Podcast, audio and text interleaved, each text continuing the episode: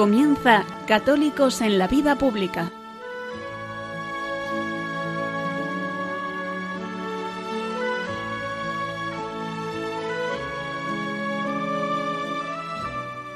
Un espacio dirigido en Radio María por Luis Zayas.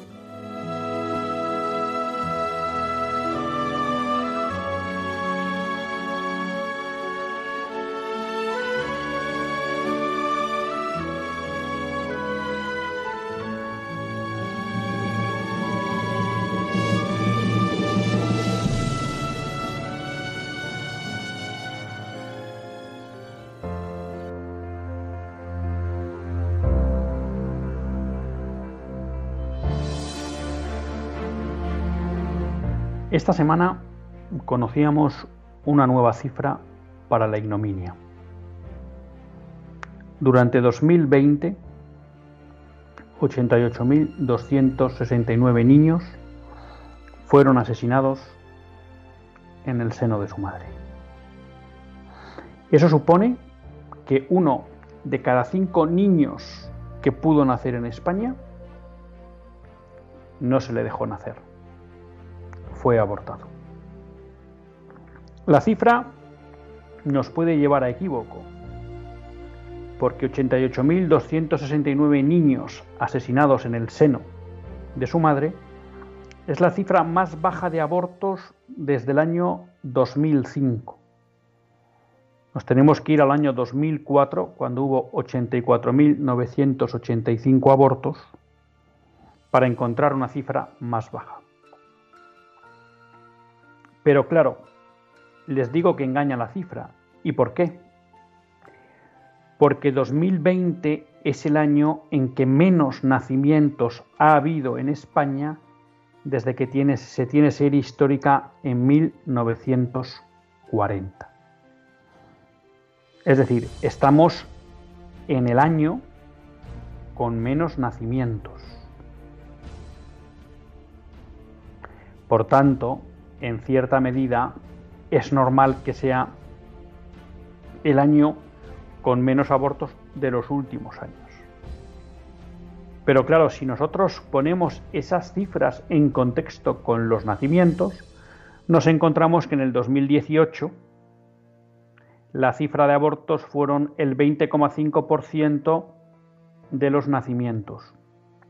En el 2019 el 21,6% y ahora estamos en el 20,6. Es decir, estamos en el segundo año de la serie histórica que más niños se han abortado respecto de los nacimientos.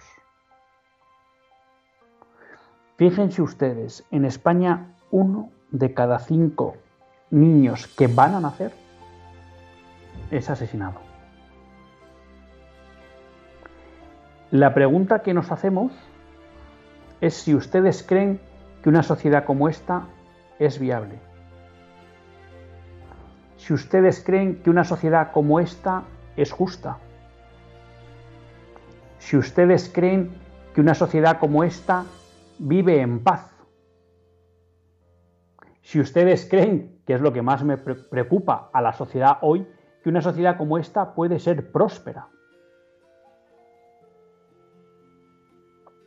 Estamos hablando que son más de 2.300.000 niños asesinados desde que se legalizó el aborto en España en 1985. Curiosamente, esa es la cifra de población que dicen los expertos que haría falta que existiera, que estuviera en España para hacer viable nuestro estado del bienestar.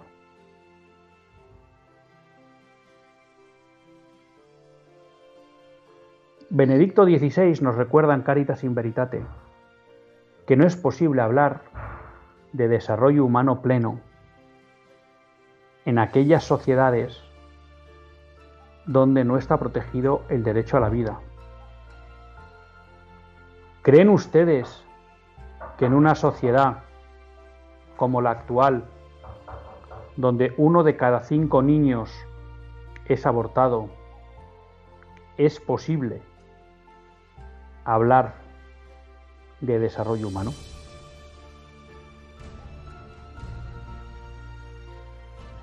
Esta es la sociedad en la que estamos viviendo. Esta es la sociedad que estamos construyendo. Una realidad, la del aborto, que nos enseña cómo prácticamente más del 90% de los abortos se realizan en clínicas, perdón, en abortorios privados.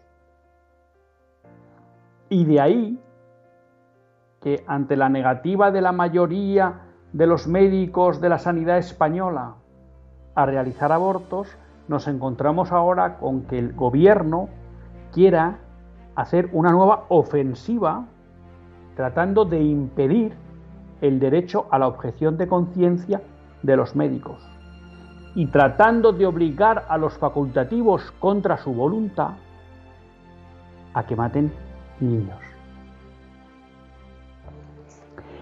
Pero si preocupante es la situación del aborto en España, donde uno de cada cinco niños que van a nacer se le mata, donde hay un gobierno que intenta forzar a los médicos para que contra su conciencia realicen abortos, más grave es, de alguna manera, la aceptación social que se ha producido de este drama en nuestra sociedad. ¿Y por qué digo esto? Porque cuando se oye ahora el debate sobre si hay que respetar o no el derecho a la objeción de conciencia de los médicos, salvo contadas excepciones como Juan Manuel de Prada, que estuvo muy brillante en Onda Cero y en sus artículos en ABC, el resto de analistas políticos razonan ya desde el status quo actual y aceptan que el aborto tiene derecho a asistir. Y no nos recuerdan cuando hablan de proteger el derecho a la objeción de conciencia, de que cuando hablamos de aborto hablamos de un asesinato de un niño, Hablamos de un drama para una madre. Hablamos de una ley injusta y que por tanto no cabe esgrimir una ley injusta como excusa para violentar la conciencia de los médicos que no quieren realizar abortos. Porque ese es el kit de la cuestión. La cuestión no está en si como hay una ley hay que permitir que esa ley se cumpla, porque si esa ley, como la del aborto, es injusta, no cabe que se cumpla, no cabe exigir su cumplimiento.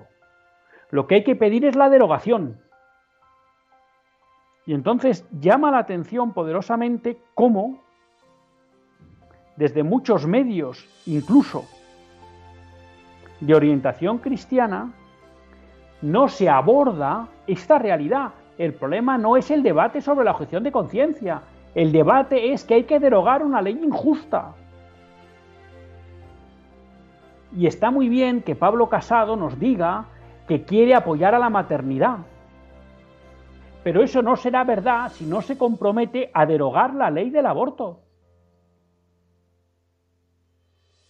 Porque hay muchas mujeres que quieren ser madres y por la presión que sufren ante la existencia de una puerta como es la del aborto, caen en las garras del aborto. Luego, el, el, primer paso para apoyar la maternidad, junto con ayudar a la mujer y ocuparse de ella, es derogar la ley del aborto. Y por eso está bien que Vox nos diga que quiere derogar la ley del aborto libre de Zapatero. Está muy bien. Pero también le decimos a Vox que debería asumir el compromiso de ilegalizar cualquier aborto en España. Porque el niño inocente no puede ser atacado, tiene que ser protegido. Y ustedes me dirán, ¿y a los partidos de izquierda qué les decimos? Que protejan la vida. Lo que pasa que ya casi como con el Partido Popular lo damos casi por perdido. Pero es un llamamiento a todos los partidos, a que miren la realidad de lo que es un niño, un bebé en el seno de su madre. Un ser humano, una persona, y que se comprometan en su defensa hasta el final. Porque como muy bien explicaba don Demetrio Fernández en su pastoral que citábamos la semana pasada, el aborto es cuestión de vida o muerte. de sí a la vida o no a la muerte. No hay posición intermedia. Y el aborto es cuestión de sí a la mujer o de no a la mujer. Y los que defienden la vida dicen sí a la mujer. Y los que dicen sí al aborto dicen no a la mujer.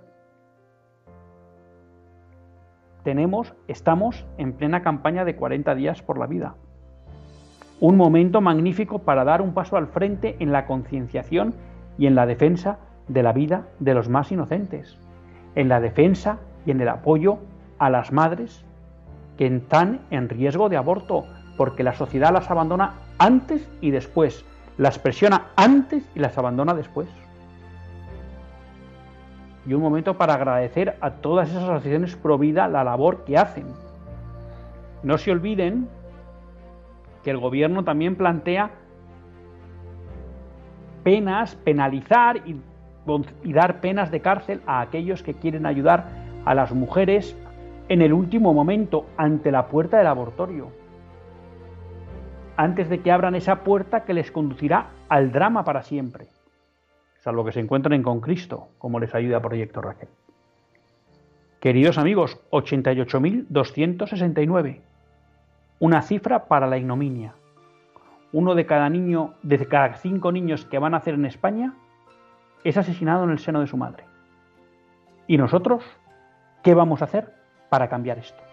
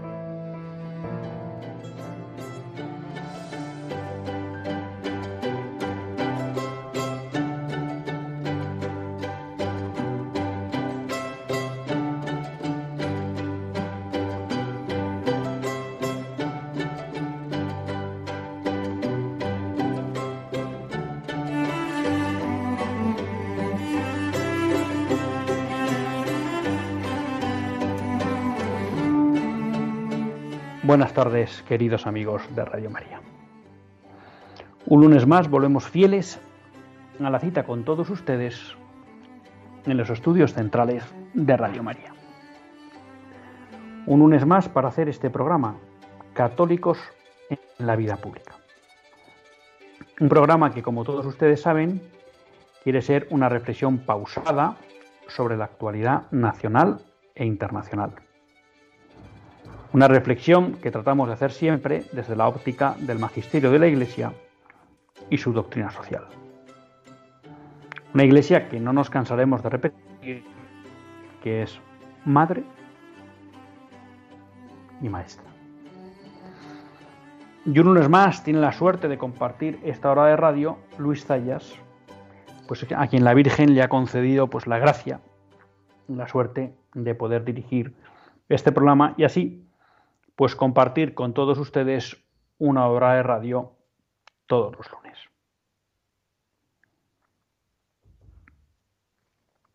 Han visto que hemos empezado, pues, eh, les diría, pues un poco enardecidos, ¿no? Tristes. Hemos vuelto a conocer la cifra de abortos en España. Es llamativo el hecho, uno no sabe muy bien por qué, que esta vez la cifra ha salido con mucha anticipación a lo que puedes, a lo que suele ser habitual, que es normalmente allá por diciembre, cerca de los santos inocentes, ¿no?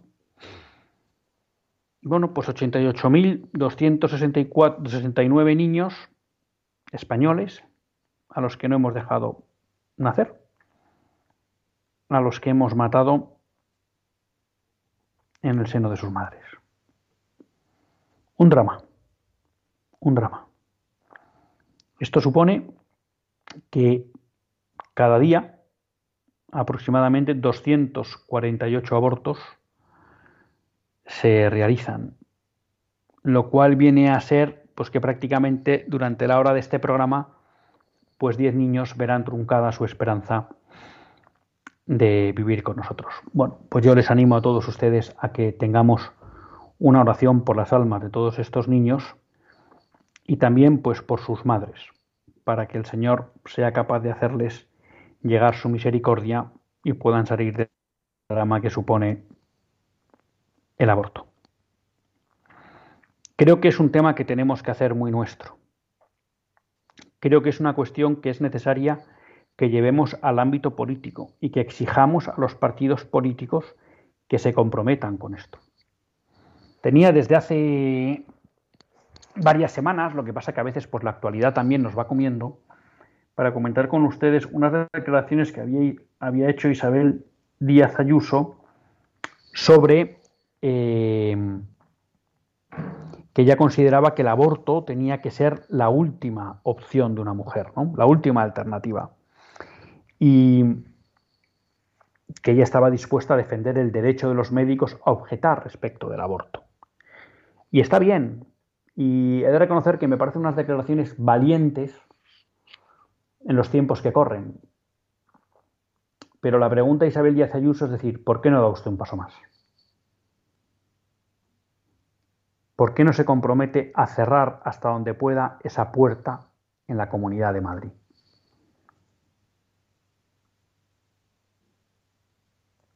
Concrétenos un plan de apoyo a la mujer en riesgo de aborto. Concrétenos un plan de apoyo a la maternidad. Exija, si usted no puede cerrarlos porque no puede, porque no es competencia eh, autonómica, y si puede que lo haga, los exija a los abortorios que cumplan con la legislación. Y si no la cumplen, ciérrelos. Y si como Comunidad de Madrid los puede cerrar, ciérrelos. Y declare que en la sanidad pública de Madrid no se van a realizar abortos. Y proteja a las madres, a los niños y a los facultativos de tener que cometer esos actos terribles. Y como usted no puede cerrar la puerta del aborto, porque es legislación nacional, hágalo casi imposible en Madrid. Porque apoya a las mujeres, porque apoya la maternidad, porque no permite que la sanidad pública realice abortos, porque hace lo que esté en su mano porque los abortorios no puedan seguir abiertos.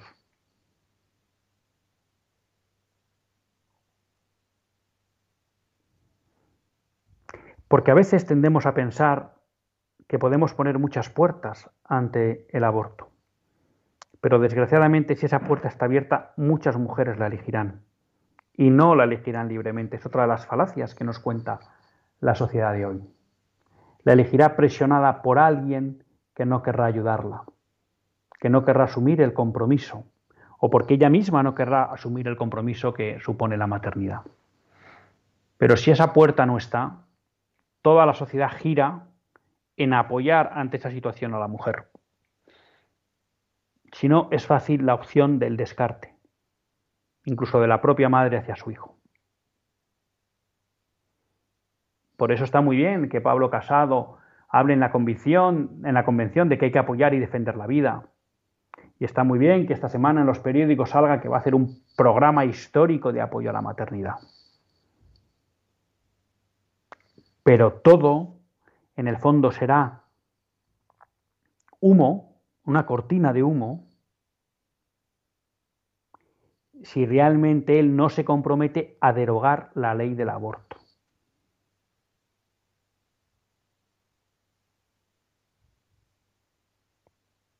Porque de poco servirá todo eso ante el drama del aborto si no luchamos contra esa injusticia. Porque no cabe decir que defiendo la vida permitiendo que existan leyes injustas.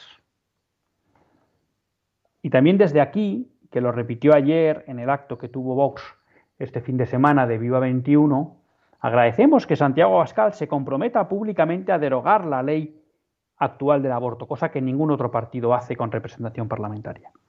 Pero le pedimos a Santiago Abascal que dé un paso más, y es que se comprometa por defender la vida desde la concepción hasta la muerte natural en todos los casos. Es decir, que derogue la ley y que no le haga otra ley que legalice algunos supuestos del aborto. Y aprovechamos una vez más para denunciar el escándalo de que un tribunal constitucional lleve 11 años sin pronunciarse sobre una ley que desde el 2011 ha provocado casi o sin casi más de 850.000 abortos. Ha provocado la muerte de 850.000 niños. Y ante eso, un tribunal constitucional lleva 11 años mudo. Imagínense ustedes ahora que el Tribunal Constitucional, en un ataque posiblemente sorpresivo, no quiero prejuzgar a los magistrados, de justicia, declara inconstitucional esta ley para ser coherente con su propia doctrina, doctrina injusta, pero por lo menos su doctrina. Si fuera coherente con su doctrina respecto de la ley del 85, tendría que declarar inconstitucional la ley de 2010. ¿Quién devuelve la vida a estos cerca de 900.000 niños que han sido asesinados en el seno de su madre? ¿Cómo puede ser que ante un recurso a una ley que desprotege la vida del más indefenso, el Tribunal Constitucional no se hubiera planteado la suspensión cautelar?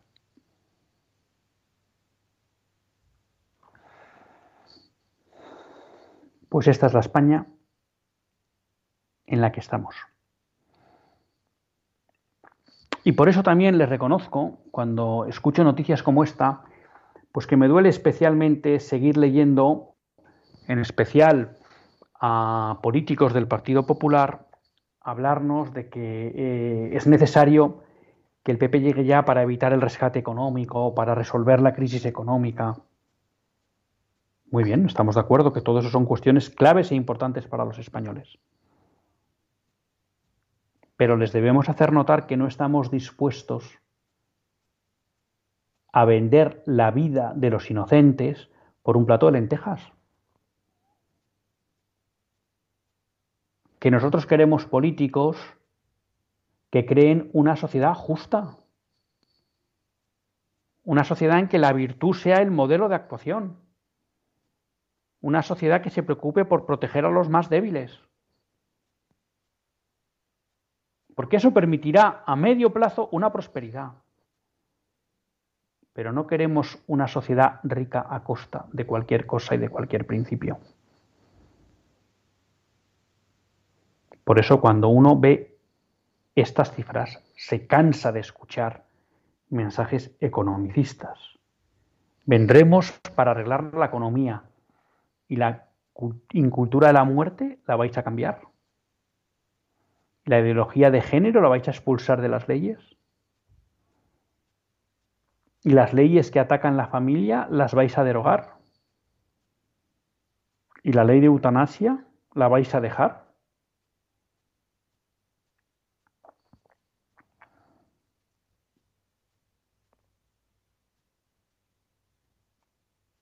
En relación con esto, tenía pues otra noticia que ha generado eh, bueno, pues, una profunda revuelta ¿no? e inquietud en los ámbitos europeos. No sé si han seguido todos ustedes una sentencia del Tribunal Constitucional polaco por la cual dictaminaba que hay legislación y tratados de la Unión Europea que son contrarios a la Constitución polaca y que por tanto en Polonia la constitución polaca tiene preeminencia sobre los tratados internacionales. Claro, esto ha supuesto un terremoto político. Y entonces ahora estamos oyendo discursos contra Polonia. Cuando discursos incendiarios, ¿no? Incluso también por parte de partidos políticos españoles que han aprovechado en muchas ocasiones para hablar de la radicalidad de naciones como Polonia o como Hungría, ¿no? Por imponerse a toda esta doctrina del nuevo orden mundial. Pero claro, la realidad que nos muestra esta sentencia y que en España llevamos muchos años sin querer ver, es que las instituciones europeas están sirviendo de coartada para, desde unas instituciones no elegidas democráticamente, en primer lugar, imponer una ideología que en muchos casos, además, es contraria a la voluntad de los pueblos europeos. Y que muchos de los gobernantes de esos pueblos europeos, traicionando a sus propias naciones, en vez de defender los principios que establecen sus constituciones nacionales, los traicionan en aras de una supuesta legislación superior que es la europea. Y eso es lo que está permitiendo que la Unión Europea sirva de excusa y de instrumento para que todas estas ideologías contrarias a la visión natural del hombre se estén inoculando en nuestras legislaciones. Y de esa manera nuestras legislaciones se conviertan en instituciones transformadoras de la mentalidad de las sociedades. Y poco a poco vayan provocando la sustitución de un orden cristiano por un orden radicalmente anticristiano. Por eso creo que es una muy buena noticia esta sentencia del Tribunal Constitucional polaco, porque debería servir para hacernos abrir los ojos a la gran mayoría de los europeos y de los españoles en especial. Y darnos cuenta que soberanía implica que no podemos asumir que leyes externas a nuestro ordenamiento jurídico lo modifiquen por la vía de los hechos. Y aquí hay que decir que los dos grandes partidos españoles han sido cómplices, el Partido Popular y el Partido Socialista Obrero Español, y que muchas veces han utilizado de excusa a Europa para introducir toda esta serie de leyes, para introducir o para no derogar ¿eh? toda esta serie de leyes ideológicas. Por tanto, bueno es que dentro de Europa haya una nación que recuerda que la Europa común se debe construir desde las naciones, no contra las naciones, desde el respeto a las soberanías nacionales, no desde la eliminación y contra las soberanías nacionales. Claro, ustedes estarán oyendo en buena parte de los medios de comunicación, pues que esta sentencia del Tribunal Constitucional eh, polaco resulta inaceptable, que es un ataque a Europa, nada más lejos de la realidad. Polonia no está planteando irse de la Unión Europea. Polonia lo que está planteando es que la Unión Europea no puede tratar de imponer su visión de la sociedad frente a la opinión de los polacos. Y que estar en una comunidad con otras naciones no implica renunciar a la esencia y a la personalidad de la nación propia. Sí puede suponer en determinados momentos renunciar a intereses particulares de esa nación, bien económicos o políticos, pero no renunciar a su esencia ni a sus principios, y menos a los principios morales que eligen para regir la vida en sociedad. Con lo cual, creo que esta sentencia del Tribunal Constitucional polaco viene muy bien para desmascarar la verdadera cara de la Unión Europea. Una vez más, gracias a la nación de San Juan Pablo II.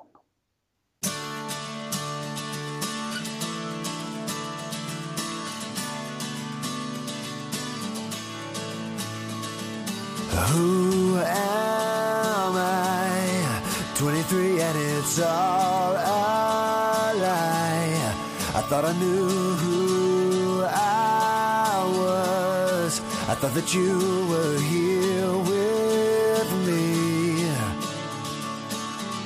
But this darkness is breaking everything in me.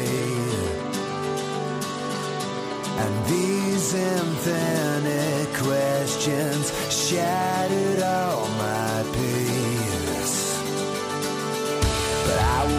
vision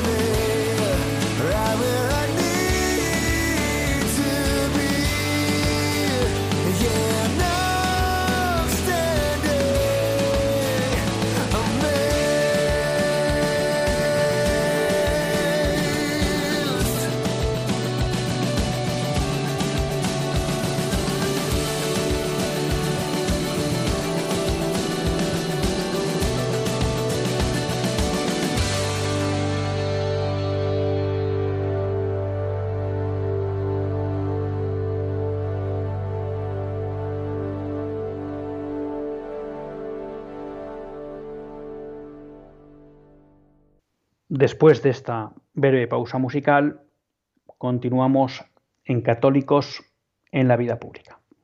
Lo hacen en compañía de Luis Zayas y queríamos aprovechar este momento posterior a la pausa pues para acordarnos de todos los habitantes de La Palma y bueno, pues para recordarles que les encomendamos y que esperamos pues que toda esta erupción del volcán pues minimice lo mayor posible por los efectos desagradables que tengan sobre sus vidas. Es verdad que algunos ya pues son irreparables, pero esperemos que no vayan a más.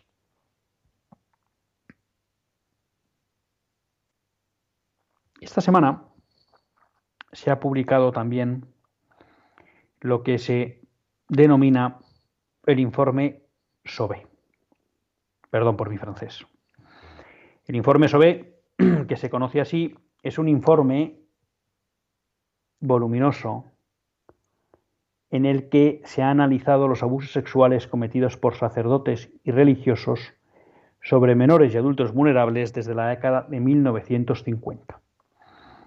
Es un informe que se solicita a petición de la Conferencia Episcopal Francesa y que ha sido llevado a cabo por una comisión independiente sobre abuso sexual en la Iglesia. Yo voy a hacer una explicación, vamos a decir, políticamente correcta. Incorrecta, perdón. Y voy a intentar explicarme. Pero pues le reconozco que quiero que quiero compartirlas con ustedes. Y quizá pues la forma que me sale de expresar esto es que empiezo a estar un poco hasta el gorro de esta serie de informes.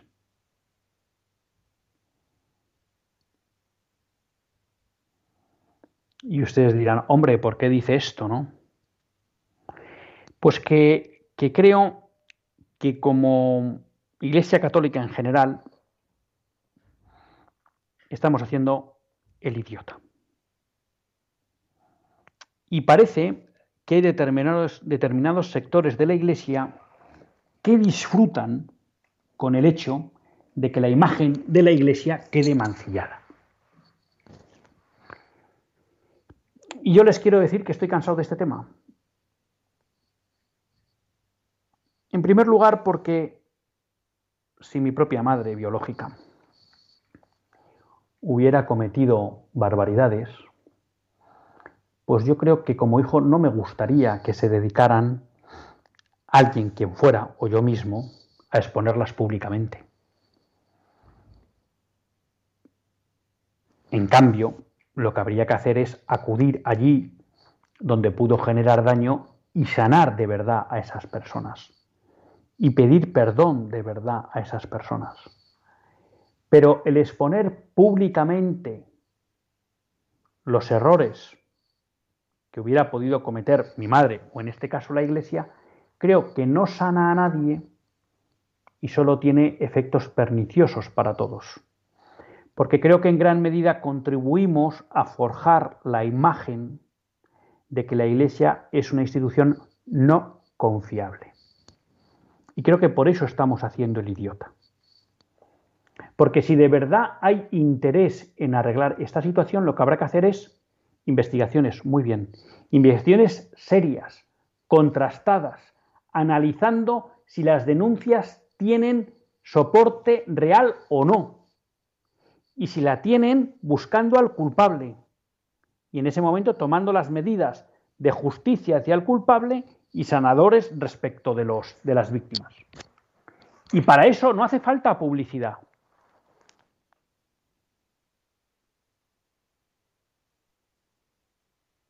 Pero es que si encima uno se encuentra con un informe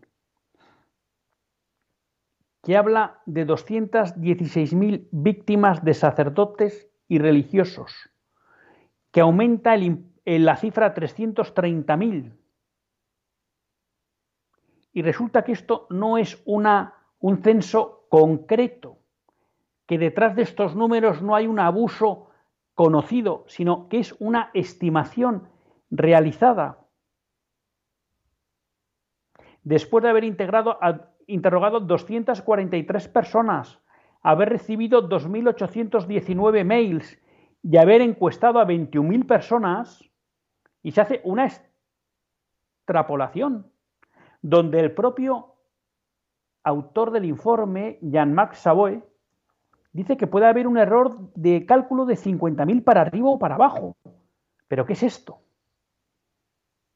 O sea, con este dato que no tiene ningún soporte real, concreto, mancillamos la imagen de la Iglesia en Francia.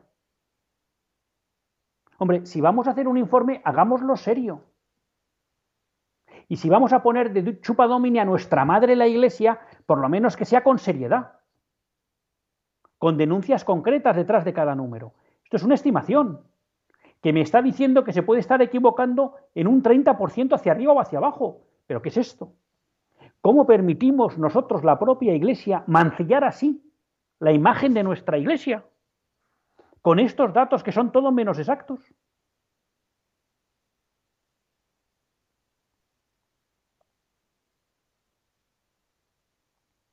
No cabe en cabeza humana.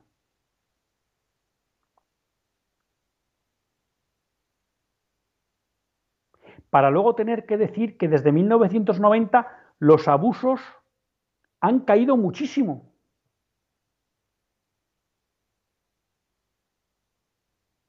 Por tanto, que es un problema que parece que hoy en la Iglesia, gracias a Dios, no es amplio pero que fruto de ese informe en el fondo generamos dudas sobre la Iglesia hoy. Un informe poco concreto, con una estimación burda. Tampoco explican bien qué tipo de, a, qué, a qué tipo de cosas se llaman abusos, lo cual no quiere decir justificar ningún tipo de, de actuación, por leve que pueda ser. Pero de ahí a meter todos en el mismo saco y generar una cifra enorme que parece que pone de chupa domine a nuestra madre la iglesia, pues creo honradamente que estamos haciendo el idiota. Y creo además que esto no sirve para nada. Más que para alegrar a los enemigos de la iglesia porque una vez más se mancilla por la propia iglesia su imagen y para generar desconfianza en los creyentes sobre su madre la iglesia. Y se lo digo de verdad, estoy cansado. Y esto sirve de excusa, como lo ha hecho Alemania, como lo ha hecho Francia, para que haya periodistas que para nada quieren a la Iglesia, que pidan que en España se haga un informe igual que no servirá para nada, más que para dar pábulo a los críticos de la Iglesia. Porque, como digo, estudiemos las denuncias, busquemos al culpable, apliquemos la justicia y reparemos a la víctima. Pero para eso no hace falta ni publicidad ni informes inexactos, que solo manchan la imagen de nuestra Iglesia. Yo les recomiendo que lean dos artículos que hay en, en Infocatólica. Uno de Juanjo Romero. Se habla, por ejemplo, de la cifra de sacerdotes que han podido ser abusadores y no se pone en referencia sobre el total de sacerdotes y religiosos que, que existen en Francia. ¿Cómo es posible eso? ¿Cómo es posible eso? Con lo cual mancillamos la imagen de un colectivo que en su gran mayoría es intachable.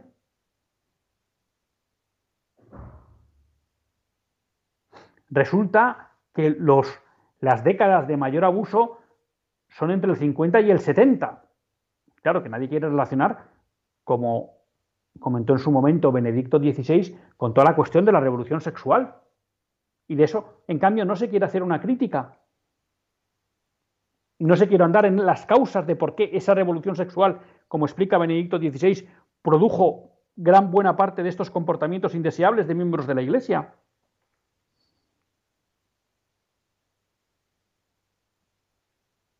Y en cambio nos dicen que en las décadas de los 70 y posteriores cayó drásticamente. Entonces, ¿de qué sirve ahora sacar datos que en el fondo hacen referencia a casi hace más de 50 años? Curioso, esto que quizás le ha escapado al informe, las zonas más católicas, más piadosas, son donde menos abusos hubo. Lo cual viene bien para demostrar que donde la iglesia es más verdadera, menos pecados de este tipo se producen por sus miembros.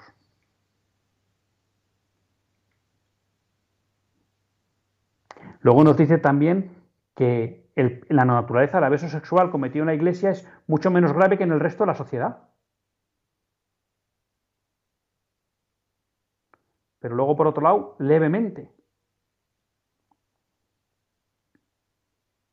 Y encima se permiten el ejemplo de hacer recomendaciones a la Iglesia, ¿no?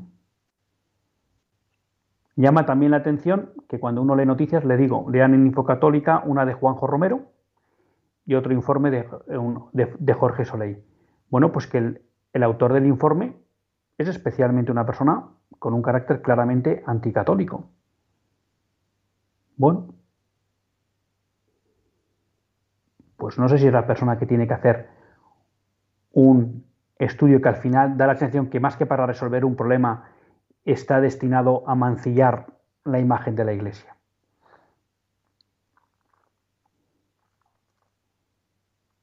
Hay un dato que también nos debería hacer analizar la cuestión, y es que el 75% de los abusos en la sociedad civil son sobre chicas y en el ámbito religioso de la Iglesia el 80% son sobre hombres, ¿no? sobre chicos.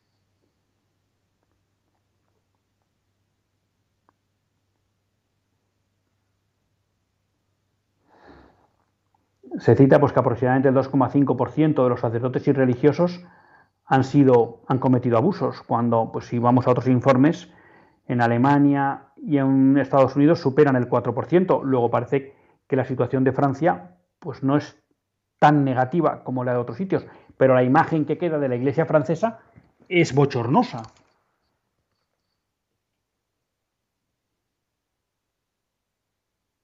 Por tanto, como dice Jorge Soleil, Aquí lo que hay que hacer es aportar datos y no prejuicios. Y datos exactos y no estimaciones. Y no hacer valoraciones sobre el celibeto, que no viene a cuenta de nada, o pedir el levantamiento del secreto de la confesión, ¿no? Para estos casos.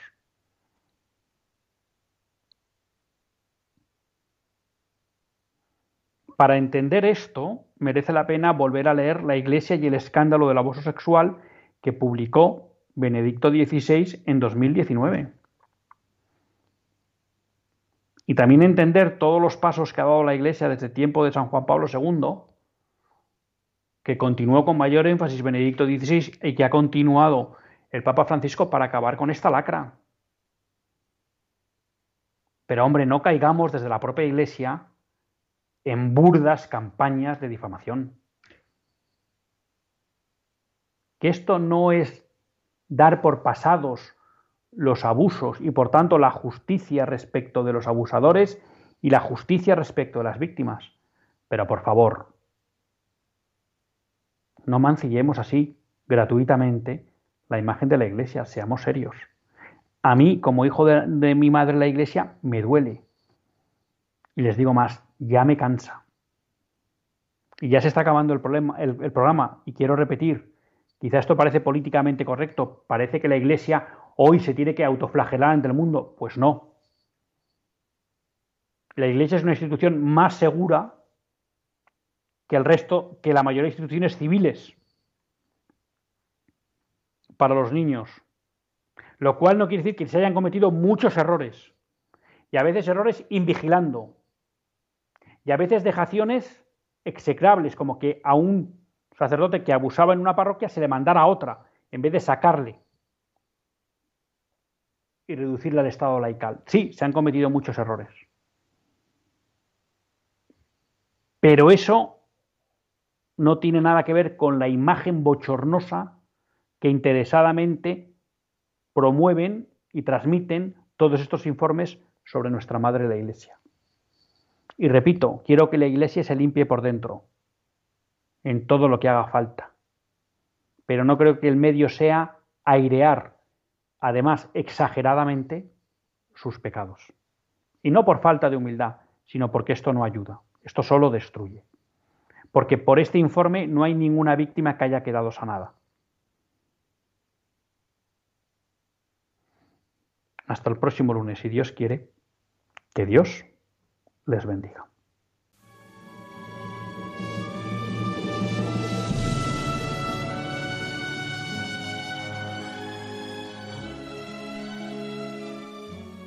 Así concluye Católicos en la Vida Pública, un programa que dirige Luis Zayas.